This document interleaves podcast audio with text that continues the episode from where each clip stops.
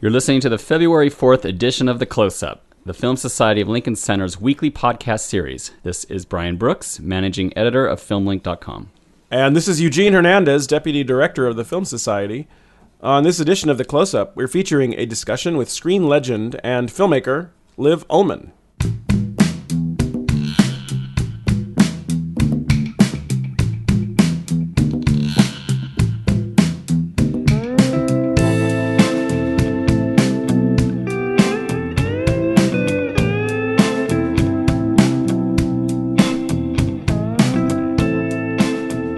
Oscar nominated actress Liv Ullmann took part in our ongoing Free Talk series, sponsored by HBO, here at the Film Society back in December.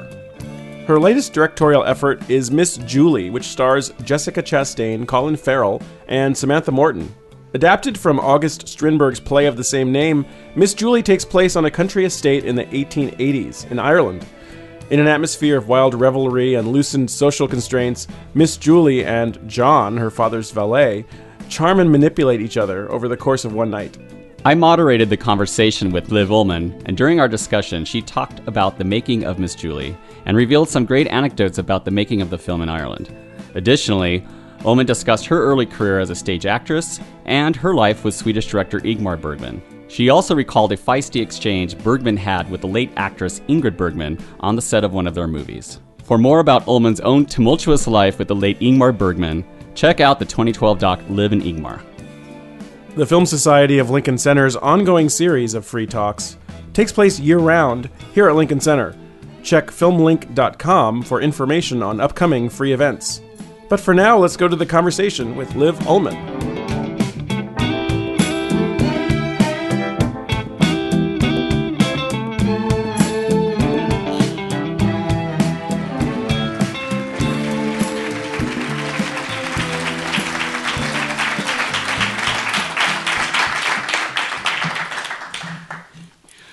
Welcome back to the Film Society, Ms. Ullmann.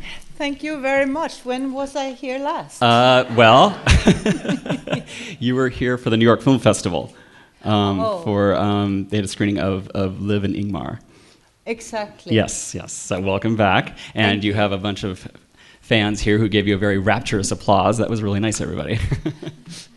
so, Miss Julie, um, how? What was the beginnings of this? Um, you, this is obvi- this is a play by August Strindberg. Um, when did you? Well, when did you first become familiar with that play? Um, and we'll kind of, and we'll go from there. Well, obviously, I'm an actress, and I have Mm-hmm. been for like um, 52 years or something. So, being Scandinavian, although I'm Norwegian, not Swedish, Strindberg has always been very familiar to me. But I've never wished uh, really to play Miss Julie, or I've never done any of Strindberg's plays. But I, I did uh, do a streetcar named Desire here with Cate Blanchett, and Tennessee Williams was tremendously influenced by Strindberg. And as it turns out, a lot of big writers they were very influenced by uh, Strindberg. Eugene O'Neill, when he won his Nobel Prize, he he thanked. Uh, August Strindberg for all the inspiration, and Bernard Shaw, he translated many of his things into English, paid for it, and so. So uh, I understand why writers really feel inspired by him.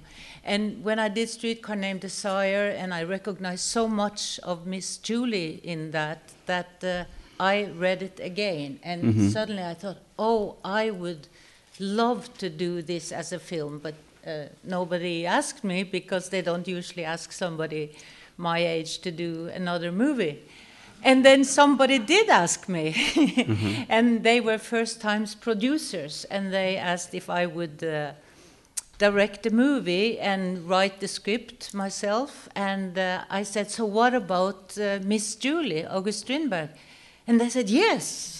And they didn't know what they said yes to, but but it became Miss Julie, and and I am so happy uh, for for doing that because it's so full of everything I want to talk about, both as an actress, as a writer, and very much now as a director, how we are existing at the same time in this world.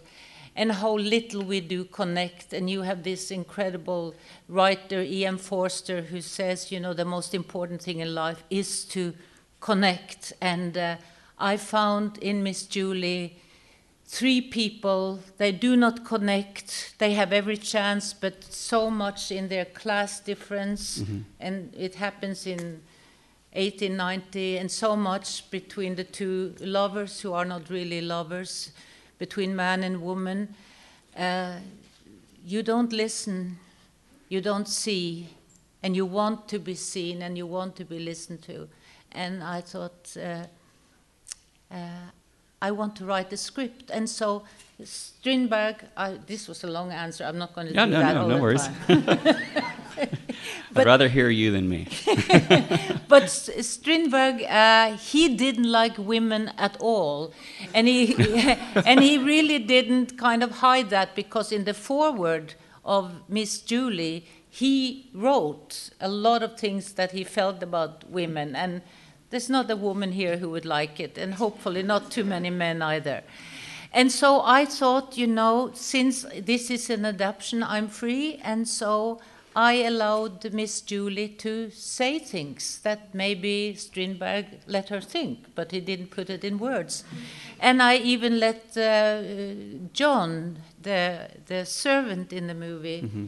say things that maybe Strindberg just let him him think, and that's where the adoption comes in. Yeah, and for those who maybe are not as familiar with the story, but you could probably ascertain from the from the trailer the the, the crux of the of the of the of the story is um, the daughter of a baron in living in a castle in Ireland in around 1880s. Um, sort of seduces, kind of gets friendly with uh, um, her father, the baron's uh, valet or valet valet. Um, well, I would mm. say Am I allowed to yeah, yeah. disagree with you? Yes, please. Okay. Liv Ullmann disagreed with me. because now I'm going yeah. to disagree because mm-hmm. she does not seduce him. Mm-hmm. Because I believe when Miss Julie comes in, she is a woman who is so disconnected really from the world mm-hmm. already mm-hmm. that I feel what she's connected to mostly is a wish to maybe disappear, maybe to be part of nothing mm-hmm. and in nothing she would feel some kind of serenity. But uh, things happen, and who asks and wants the other one is never really clear. But it's really what happens between man and woman, or woman and woman, and man and man. It's really once you start to connect in a certain way, uh, mm-hmm. something happens. And sometimes when you have no words, you also get into lovemaking, mm-hmm. which the two of them do. Right, and I want to go back a little bit when you were you were talking about Strindberg didn't really like women, but of course you adapted. But he loved. He married many of them. But right. you know, I'm it sure. it, it was against yeah. his wish because yeah. he he really looked down uh, at their character somehow. Mm. I mean, if you read that, it's terrible what he writes about us. So I don't think he minds that I allowed her to be nicer than than he he wanted her to be. Well, that's what I was going to ask was how how did you put sort of Liv Ullmann's touch on on on his story? Because I'm I am a, a, a woman, and uh, when she,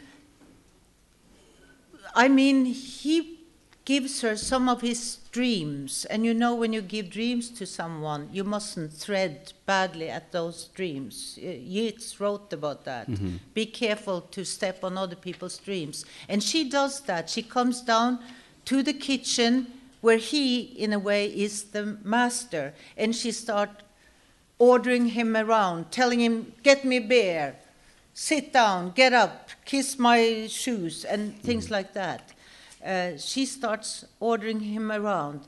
But at the same time, uh, there is someone inside of her that he forget to write about Strindberg mm-hmm. at that time that really wants to be seen, who isn't sitting there ordering and just feeling this. There's also someone seeing, I am scared, I want to belong, do you see me?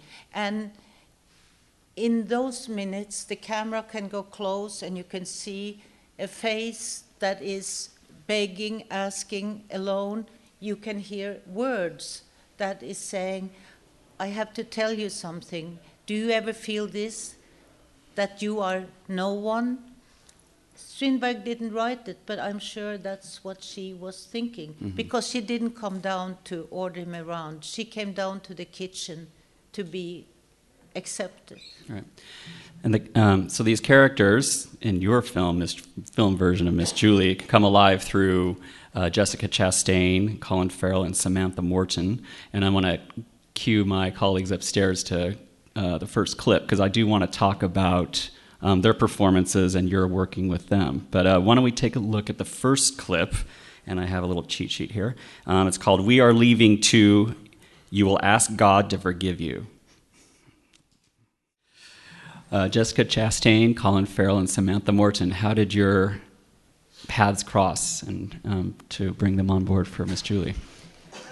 Well, I needed really, really great uh, actors, and uh, they were my first choice, and I'm very, very happy for that. I, I, I think, for example, Jessica Chastain, who who plays the lady of the house. I mean, she gives an Oscar-worthy performance, and actually, so do the two other people uh, as well. They are theater actors, and they are also screen actors, and. Uh, we had 26 days to do the movie.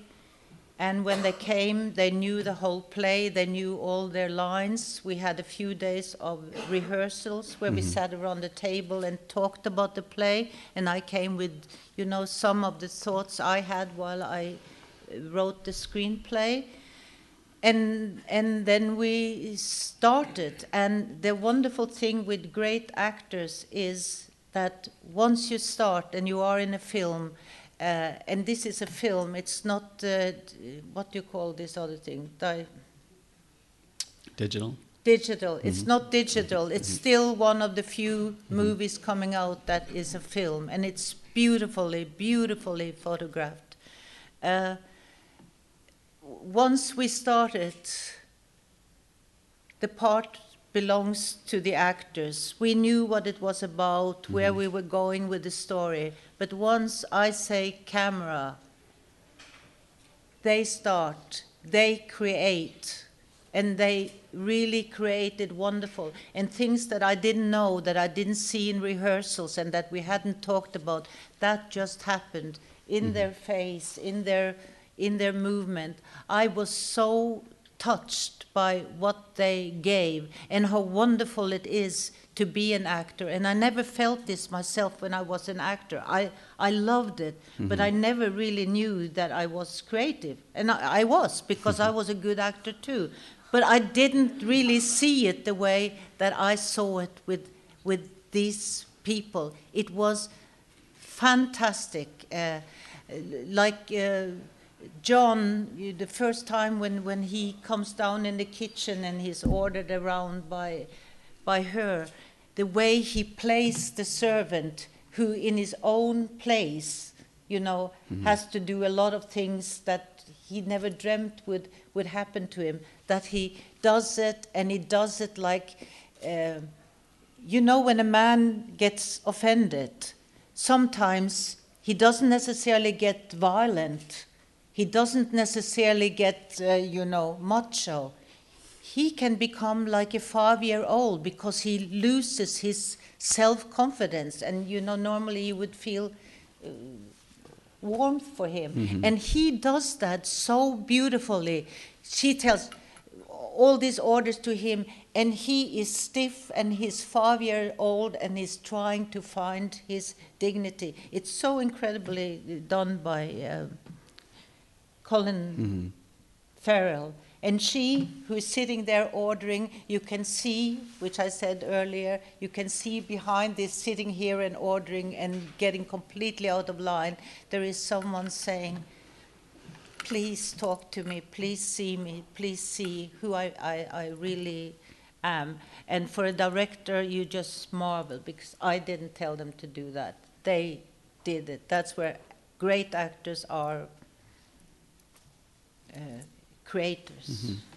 It was interesting. I was um, reading up on some articles about the film uh, during the Toronto Film Festival, um, where the film debuted, and it was interesting because some there were some observations among the press that Jessica Chastain's character mirrored, or at least had some of the aura of of some of the characters that you have played um, as an actor um, through your decades as on, on the big screen. I was kind of curious if you agreed with that, or somewhat agreed with that, or what your thoughts were on that. Well, you know, I can see now, which I didn't see before, that we can look alike. Maybe not in that movie, but I saw, you know, photos that were lying on the set when, you know, they took pictures of her in makeup to remember. And so, I yeah, well, that could have been me when I was very young. But no, we are not the same kind of actors uh, because. Uh, although I played a lot of really neurotic, sad people, I, and maybe that's the movies you most have seen. Although I'm not that, I'm a really happy, wonderful person.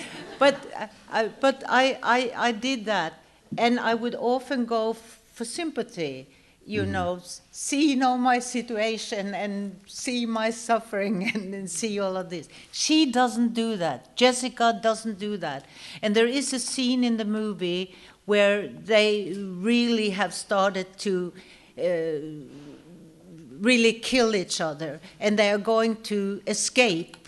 And she comes in with her little bird, which is the only thing that is her uh, ownership, the only living creature that cares for her. And he kills the bird suddenly, tremendously, uh, in a horrifying way. And I know since Almost you almost like in a panic. yeah, although the bird is ne- it's not it's a to- uh, toy. There's no It's a prop. no, no birds were killed in the making of Miss, no Miss birds, nothing, nothing is killed. Except for but- maybe craft services. No. okay. You're All right. But I know what I would have got because it's an incredible scene. Mm-hmm. And I would have got, I mean, I would have cried and I would have wept and it would have been, you would all have wept with me. I, I, I would have done that. Jessica, he comes and we are on her face and she's holding the bird. And I saw this only once with an audience. And she's holding the bird, and at that time it's alive. And in that same, he comes in and he takes the bird away from her, and we are on her face. And then, and then he has a big knife and we follow his knife, and the bird is there dead. Jessica comes down in that picture. The horror, the sobbing is the worst sobbing I've ever heard because it comes from somewhere deep down. It's not me weeping, it's not something that you would care for. It's sobbing from this is me as a human being and my life is over. This is when I die. I'm dying now.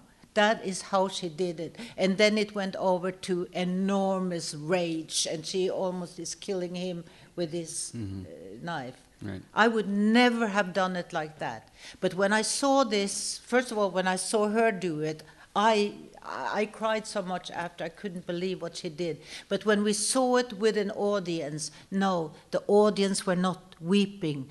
When the audience saw her face come down, and together with the bird, they screamed. The whole audience in Toronto, mm-hmm. a very big, loud scream. And I believe that we as human beings in this terrible world we are living in now with so much violence and so much things that is happening in our world i believe that we are keeping in so many screams so much that we are afraid of so many things we don't dare to say to anyone. And that scream suddenly in a dark room with a lot of strangers around people are allowed to scream a scream they are feeling about being alive in this world. And that's the kind of scream her face and her sobbing made. I admire her for that. And mm-hmm. that's why I think movies are more important than ever because we live in this world, more important than ever because they do combine everything literature, dance, music, writing, everything. And we can still go there and get some answers to the world we are living in, and maybe walk out of the cinema and have some new thoughts or make some parallels to the life we are living now. And that's why it's so sad if the movies more and more goes into, you know, this uh, box office, uh, whatever they are called. Um, I want to cue my colleagues again for the next clip, but just a question, uh, and actually consistent with the scream. Um, as I was watching Miss Julie, I, I was fortunate enough to see it um, before today. Um, what, one of the aspects that really struck me was obviously the very the class division. Um, the class division that existed in the 1880s is perhaps different in the sense of what happens today. I'm going to disagree again. Well, well, yeah. well, well, well. I let me let me finish. I was going to say different in the sense that you know, in this situation, there is a baron and there's a landed gentry and there's a title and, a, and, a, and an official nobility, but the, obviously the class difference is there. You can still see the parallels um, in the story to today, even though it is set in the 1880s. I think it's very much con- it, it could be very much a contemporary story, and I was wondering if you had that sort of going through your mind. Um, was that what you were going to disagree with me about? No. What kind of class difference is there in the world today? At this time, yes, the servants they lived under the ground. When they looked out of the window, they saw a white chalked wall because they are under the ground. Their bedrooms under the ground. There is a long tunnel from the kitchen and out to the main road so that the people up there will not be disturbed, that servants and people like that are walking on the grass that belongs to them. Now, what do we have today? What are we not really wanting to see that is happening in the world? So much misery and so few people that have a wonderful time. Are they really seeing what is happening? And, and I used Ebola today. I thought of that today. When people in West Africa is dying from Ebola because uh, of their situation, from where they're coming, what do we do? We say, please do not bring them to our country. It's very nice that some people will go there and heal them. If that is their choice, go and heal them, but please don't come back and disturb us. We are also sitting in a good place in the house where we can see the sun and the grass and we are not disturbed by people coming over the grass. We are doing the same and maybe in a much worse way because we know about it. We see it. We see it on TV. We see it everywhere. And we still feel right in saying, please do not disturb my safe life with this, what is happening. I feel it is worse today. Class looks different today, uh, but it is worse today because we should know better, and we, and we don't, including myself. We really don't. Okay, so the next clip, um, it's with Colin Farrell and Jessica Chastain. It's called A Kiss in the Catacombs.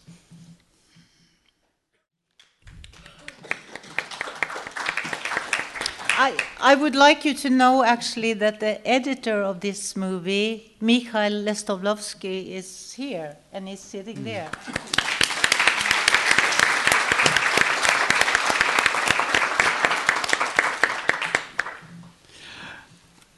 Talk about the location. Um, this is at a castle in Ireland, if I'm correct, and talk about the aesthetic that um, you, all the filmmaking team, went for um, in this portrayal of Miss Julie. We looked for, you know, castles everywhere. And uh, according to Strindberg, of course, this happened in Sweden, but I couldn't make it Swedish because why would they speak English? And obviously, the producers wanted an English speaking movie, which I, I do understand. And so it was between England and, and Ireland. And I feel that in many ways, Ireland is closer to. Uh, Scandinavia. Also, they celebrate Midsummer Night because all of this happens uh, Midsummer Night. Uh, and and we looked at many castles, and suddenly we found this incredible castle that had everything we needed. It had this enormous kitchen. The wonderful set designer, she made these two rooms where, where the maid has one room, the housekeeper has one room, and the servant has the other room.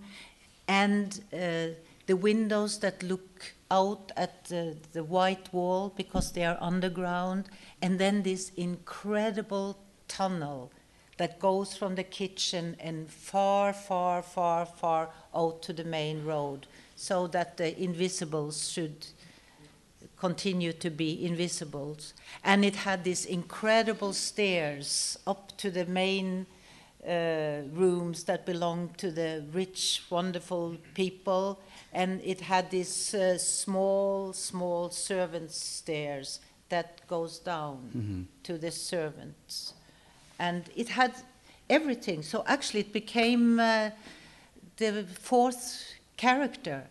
And in eh, and you see in the beginning because I also made let us see Miss Julie as a child a child of 10 year old. And you see her in these enormous stairs where she's all alone. There's no grown up there's no one there.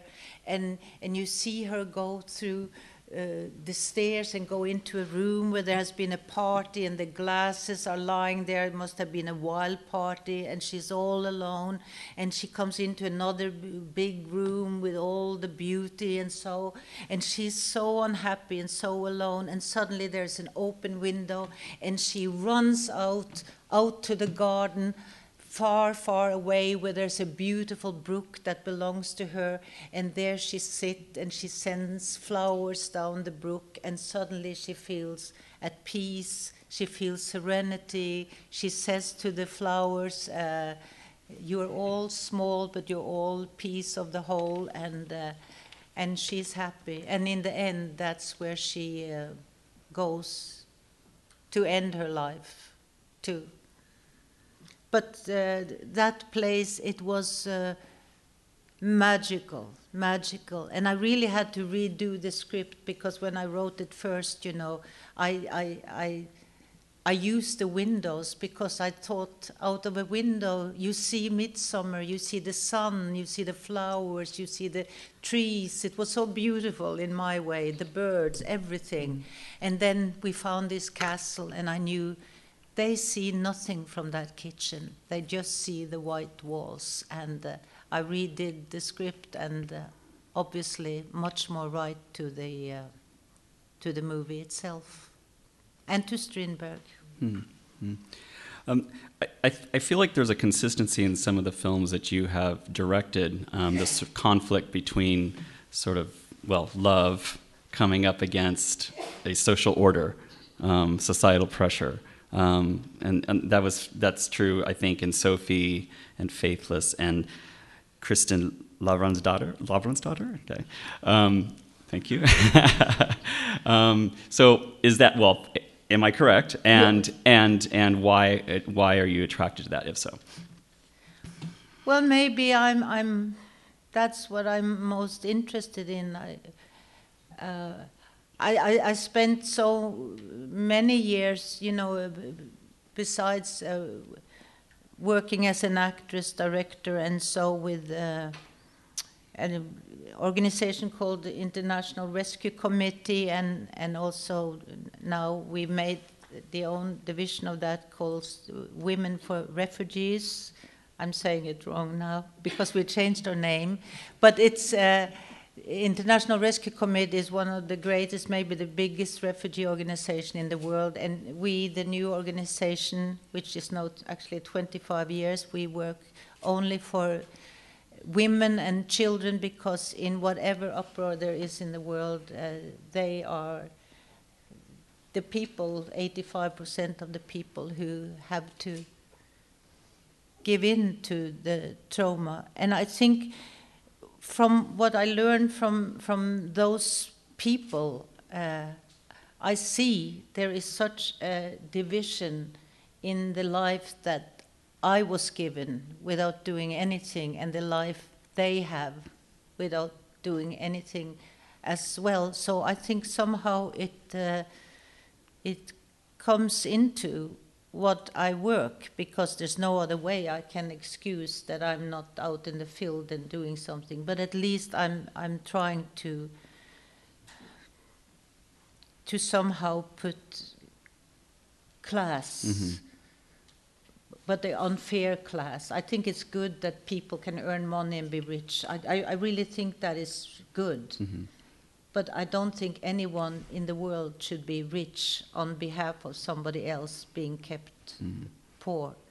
And uh, uh, just a little episode. I, I was in India and it was raining, and there was sitting on the other side of the road. There was sitting a woman, and you know her belongings were around her, and her children, and everything, and nothing else she had. And it was raining, and she took her shawl and put it over her and the children. And I was with some other, and I stopped and I was looking at her, and then she's doing like this. And I went over and I was asked to sit down, and her shawl is over my head as well. And we are just sitting there. We have no common language, we have nothing. But there is a shawl mm-hmm. over my head that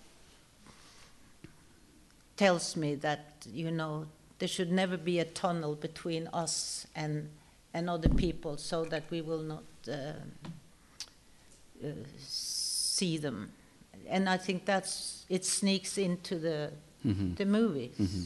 All right, I'm going to uh, cue my colleagues again for the third clip, and I do definitely want to get to your questions, so we'll do that. So um, get them ready. Um, but just uh, to lead us into this, I mean, more of a general question, Ms. Ullmann. Um, how did how has your long acting career sort of informed you as a director? by working with many bad directors. and they tell me what I'm thinking and why I'm thinking it. And oh, I had one, and he said, and so you come in of the door, and there's the man you love, and your heart is going like this, dum, dum, dum, dum, dum.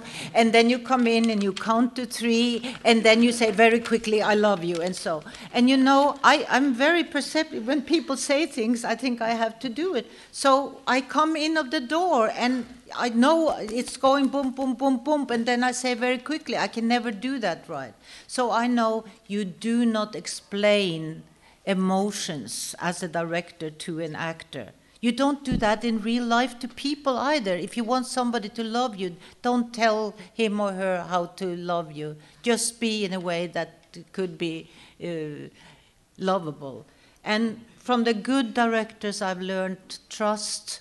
I've learned uh, believe in the actor's creativity. And I think that goes with life too. And I, that's my difficulty, you know. I, I think other people are controlling me and I tell them not to do it. And in that way, I'm so controlling too. It's very, very difficult to. to live a splendid life, but we can always try. And I learned that mm-hmm. from good and bad directors, and it really goes over into life. Right. Okay, for clip number three, it's uh, Jessica Chastain and Colin Farrell. A toast, kiss my shoe.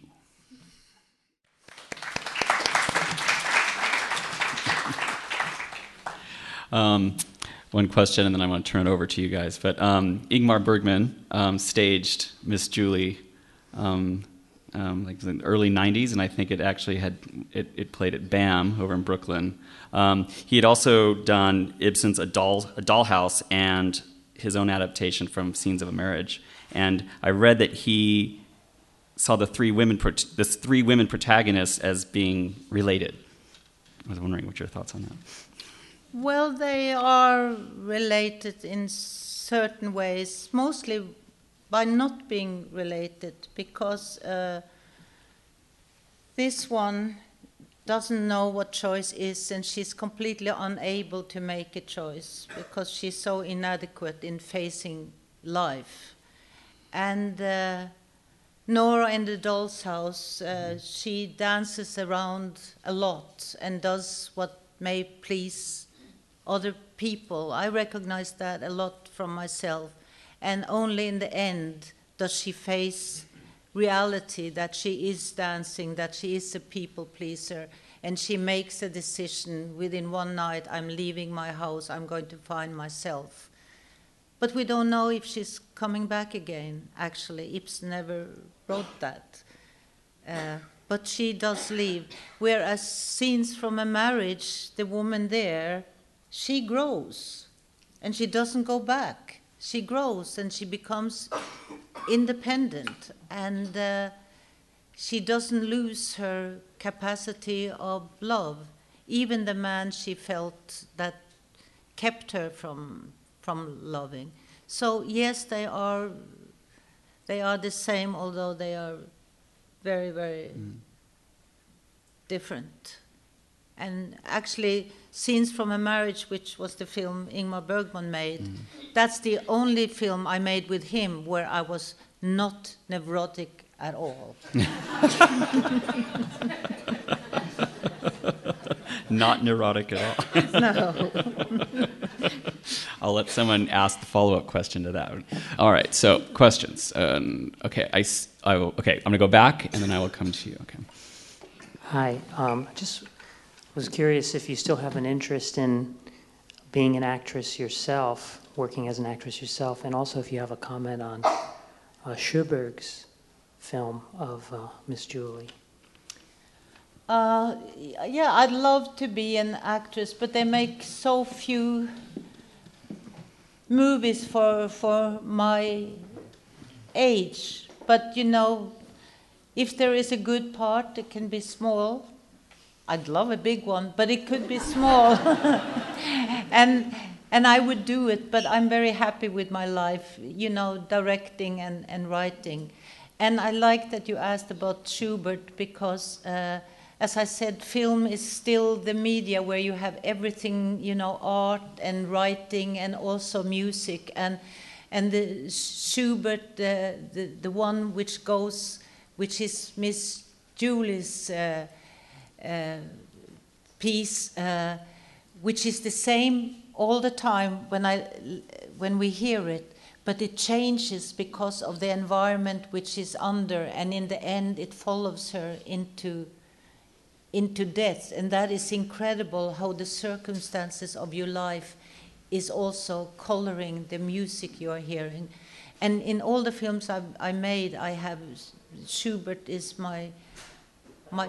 I was asking about the film, the film of Miss Julie that Alf. So I was asking about the film of Miss Julie that Alf Sjöberg did. Maybe I'm not pronouncing it well. Um, the 1951 film with Anita Björk. I was wondering if you had a comment on that. Oh, I thought you were into the music. I was so moved by that. but no, Schubert made. Uh, what? Oh yes, I that I didn't like it. To be no.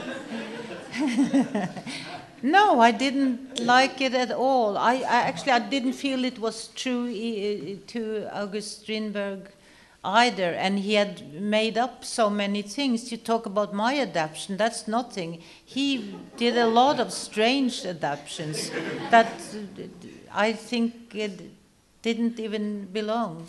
Uh, I'm sorry if you like it, but I didn't. but you know, it was seen as a good movie. It won first prize in Cannes, and so. But um, no, I didn't like it.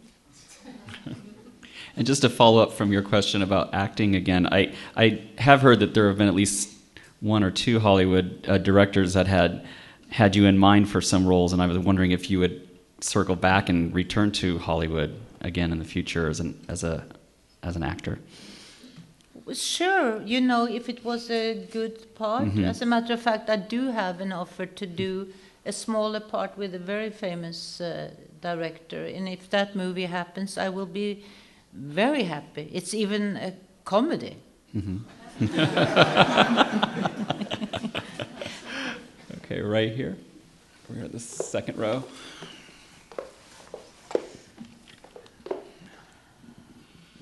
First, Ms. Ullmann, thank you for coming and sharing with us. It's a very special moment, I think, for most of us sitting here who have seen all of your work. I have seen Miss, your Miss Julie, and I must tell you, I was stunned by the, um, the trap that they all were in, each one of them. And I wondered, the two women, very different, but, there seemed to be no option for either one of them except what they do. Blanche has her fantasy life. There seems to be no imagination, no fantasy, no survival techniques for the people trapped in a no exit kind of situation. So, could you talk about the two women and how they deal with each other in your film? Yes, uh, that's an interesting thing. And you know, I, I, I directed uh, Streetcar Named Desire with Cate Blanchett, who is this incredible actress, and I felt, yes, there is a fantasy place for her too. And the way I allowed it to be is, uh, in the end, they all think she is mad, and I do not think she is mad. It's only that she cannot keep reality. Life is no more real because nobody really sees her and wants her and cares for her. And so they send for a doctor, and the doctor comes to the sister's home and they take her out and nobody says goodbye or anything they take her out and they take her out to the stage and suddenly the doctor lets go of her and the nurse and everybody in the house they freeze and they are quiet. And the nurse the sister everybody they freeze and quiet. And then we follow blanche to the other side of the stage and there she is standing and the light is coming and suddenly she is in this world that she has created where nobody is asking me anything, nothing is expected from me, but right here and right now, I'm happy and I will never come out again. I will just be in this world where nobody is going to reach me anyway. I felt that was her escape. And in the movie, uh, the escape or the way that the housekeeper, the servant, the chef, she has her Bible and she has to believe in her class.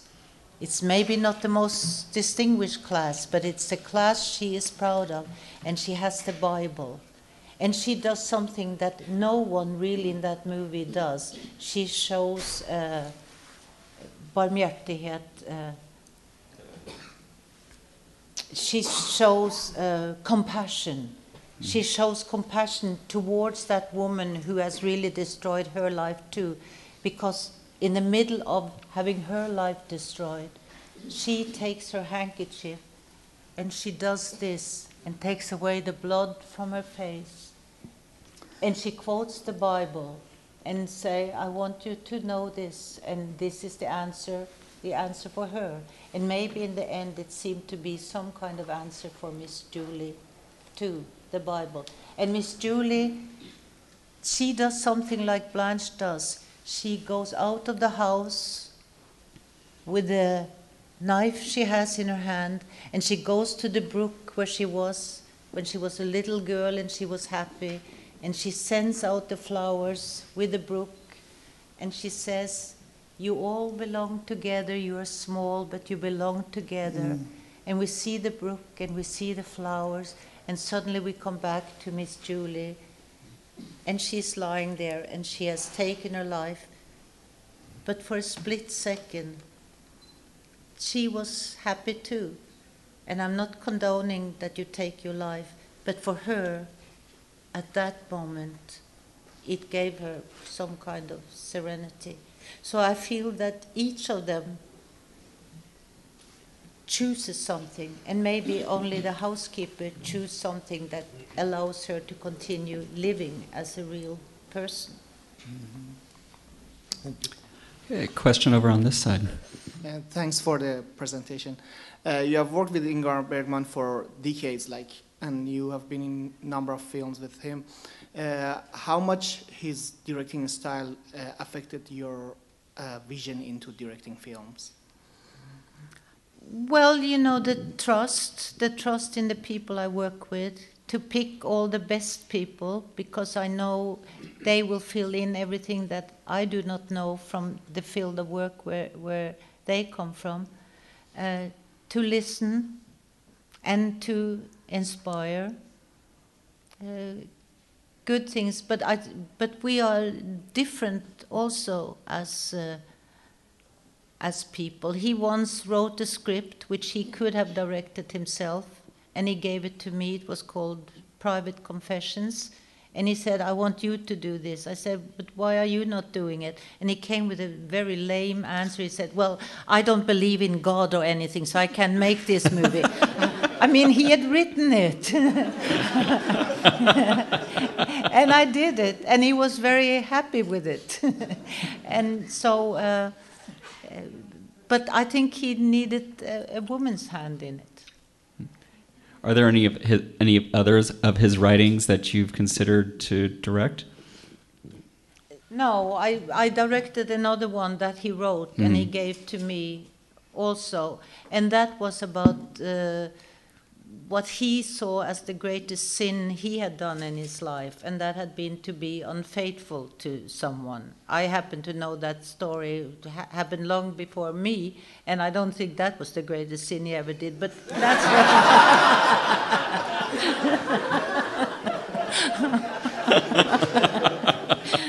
that was uh, that was his uh, version of it, and and he gave that to me and wanted me to direct it because he felt he couldn't uh, do it. And it was written as a monologue. And i said well i, I need to do it you know that you see the scenes. And he mm-hmm. wasn't against that as long as I kept his text, but it could be scenes. And then I said, but we need some forgiveness. I mean, this can continue to be the greatest sin of your life.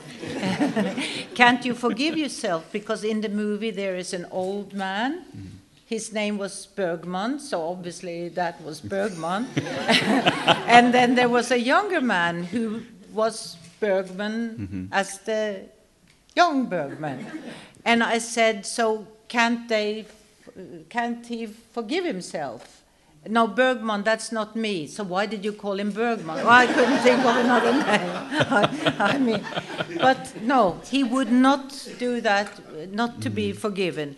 And then i did this because i was not allowed to change the words. That's how he was. I can understand that actually. Then i had there was a long monologue from the younger bergman because it goes back and forth in time. The younger Bergman, he sits in front of a mirror in Ingmar's version and says, This was terrible, and how could I be like this to this woman? And uh, it has ruined my life in a certain degree, etc., etc., he says. So, what I did, I didn't let that young Bergman sit there in front of the mirror.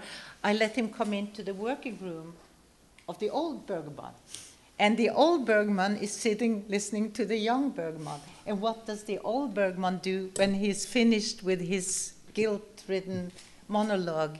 He reaches out and he uh, pats him on the chin and smiles and, without words, forgive. And actually, he didn't forgive me for that. It took a year. it took a year, but then then he that was okay. You heard it here, folks. All right, uh, maybe time for one or two more questions. We'll go in the front here. Uh, wait for the microphone. Oh, you can grab that one too. Yeah. Or okay. Hi. Um, when casting Miss Julie, what um, what was it about Jessica Chastain that called your attention? Had you seen any of her work prior? Yes, I, before I asked her, I asked her on the phone. actually, her agent also called me. That's how I had the phone number. I saw all the movies she had made, and I thought in every movie she was different, and she found another core of that person. So I knew this is a really, really gifted actress. And then I went to Los Angeles and we had a meeting not for her to not for her to uh, audition. Of course not. You don't audition actors, but but for us to talk to see that we would have a, a, a way of being together. And I, I really fell in love, and she was very sincere and very like this. And during the whole shooting, she was like this. And when I actually met her in Toronto after the shooting, I saw Jessica Chastain for the first time. She was young and happy and laughing, and so, and I couldn't believe it. This is the heavy, sincere, almost like neurotic leave in the old days, you know, uh, all the time because she kept very much into her, her her part during the whole shooting. She she really did, but. Uh, uh, I knew the moment I met her that uh, I was lucky if she really, after meeting me, also wanted to work with me and uh, and she did, and I did, and it was an incredible. I learned a lot from her. She taught me a lot. She's a wonderful, wonderful uh, actress. Uh, would you work with her again? Oh, absolutely, absolutely. The only thing she said, which I didn't like, but uh, I had to exist, you know, because I usually stand by the camera, camera here, and I stand there she did say that, that made her nervous because then she felt like, you know, oh, Liv Ullmann is watching me and not the director. And, you know, could I please go and look in a monitor? And I did sometimes when I felt I was really doing that to her, but mostly I wanted to stand there. But whatever makes an actor nervous, you, you, you shouldn't be doing. Okay. Uh, and then I'm actually going to ask my colleagues to cue the final uh, clip, um, which we'll do that as sort of the end. Okay, please. Hi. Um, one of my favorite films of yours is Autumn Sonata, and I just wanted to ask, how was it like working with Ingrid Bergman? Oh, I I loved working with Ing- Ingrid Bergman. I, I used to sit on the floor and watch her, not because, yeah, I, I, really admired her as an actress, but the way she was as a woman, as a woman, the way she answered Ingmar, you know, she's the only one that, you know, questioned him and did things like that. I don't have time for a story, do I? Yeah, go ahead. Have you all heard it? We have all the time in the world for you. Huh? go for it. You, you maybe have heard it before, but it's my favorite story about uh, Ingrid Bergman because already from the reading, you know, uh, she would say, but she can't say this, Ingmar. Can't, can't she say it very differently? And he got so upset, really got upset. And when the reading was over, he was uh, so upset he thought he wanted to cancel the movie, but he, he didn't. But they never really became the best of friends, and in his book, he writes about it too. And the big thing was in Autumn Sonata, when I, the daughter, you know, I say to my mother, because she's a pianist and she travels the world to be a pianist. Ingmar wrote this, who traveled the world himself but it was a woman, so that wasn't so good. So I tell the mother how you have ruined my life. I'm 40 years old, and look at me, I'm terrible, my life, and it's all your fault. I have three pages of monologue, and the mother is just to stand there and listen and listen and listen. And when I read that in the script, I thought, oh, if I get to do it, I will be so moving, because the mother's answer was, please hold around me, please love me. And I thought, oh, I would say that beautifully. Now we do it with Ingrid Bergman. So three pages of monologue. I tell her what a horrible, horrible mother she's been. You've ruined my life. Look at me, 40 years old. I'm nothing because of you. Nothing, nothing, nothing. So finish with that. And I thought I was marvelous. Here is an Oscar. And then, and then we turn the camera and it is on uh, her. And she said, I'm not going to say that. I want to smack her in the face and leave the room. and Ingmar went like this, and he screamed, and she screamed, and finally the screaming, they went out in the corridor.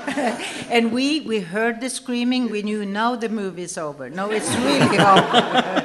and then it became quiet, and in they come, the genius and Ingrid. and turn the camera she says her lines, please hold around me, please love me.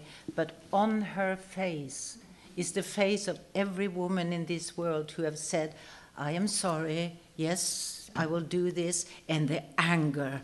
I have to say this again. The anger being forced to say, I am sorry that I did another thing because I'm a woman, specifically to the child. And she was fantastic. And she, of course, was nominated for an Oscar. I was not. but, but I admired her because she told the truth when truth was needed. And I'm Nora in the doll's house. I still dance around.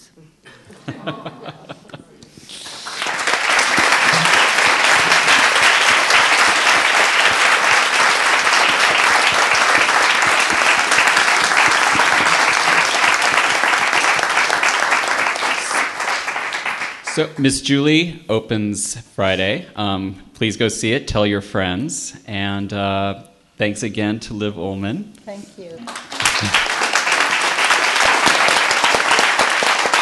Thank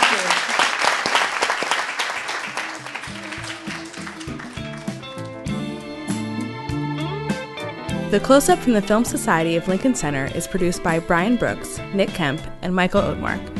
Our opening music is by Steelism. You can subscribe to The Close Up on iTunes and Stitcher. The Film Society of Lincoln Center is a nonprofit arts organization based in New York City supported by individuals just like you. Founded in 1969 to celebrate American and international cinema, the Film Society presents year round programming recognizing established and emerging filmmakers, supporting important new work, and enhancing awareness, accessibility, and understanding of the moving image. To learn more about what we do and support the Film Society by becoming a member, please visit filmlinc.com. F I L M L I N C.com. The Film Society of Lincoln Center. Film lives here.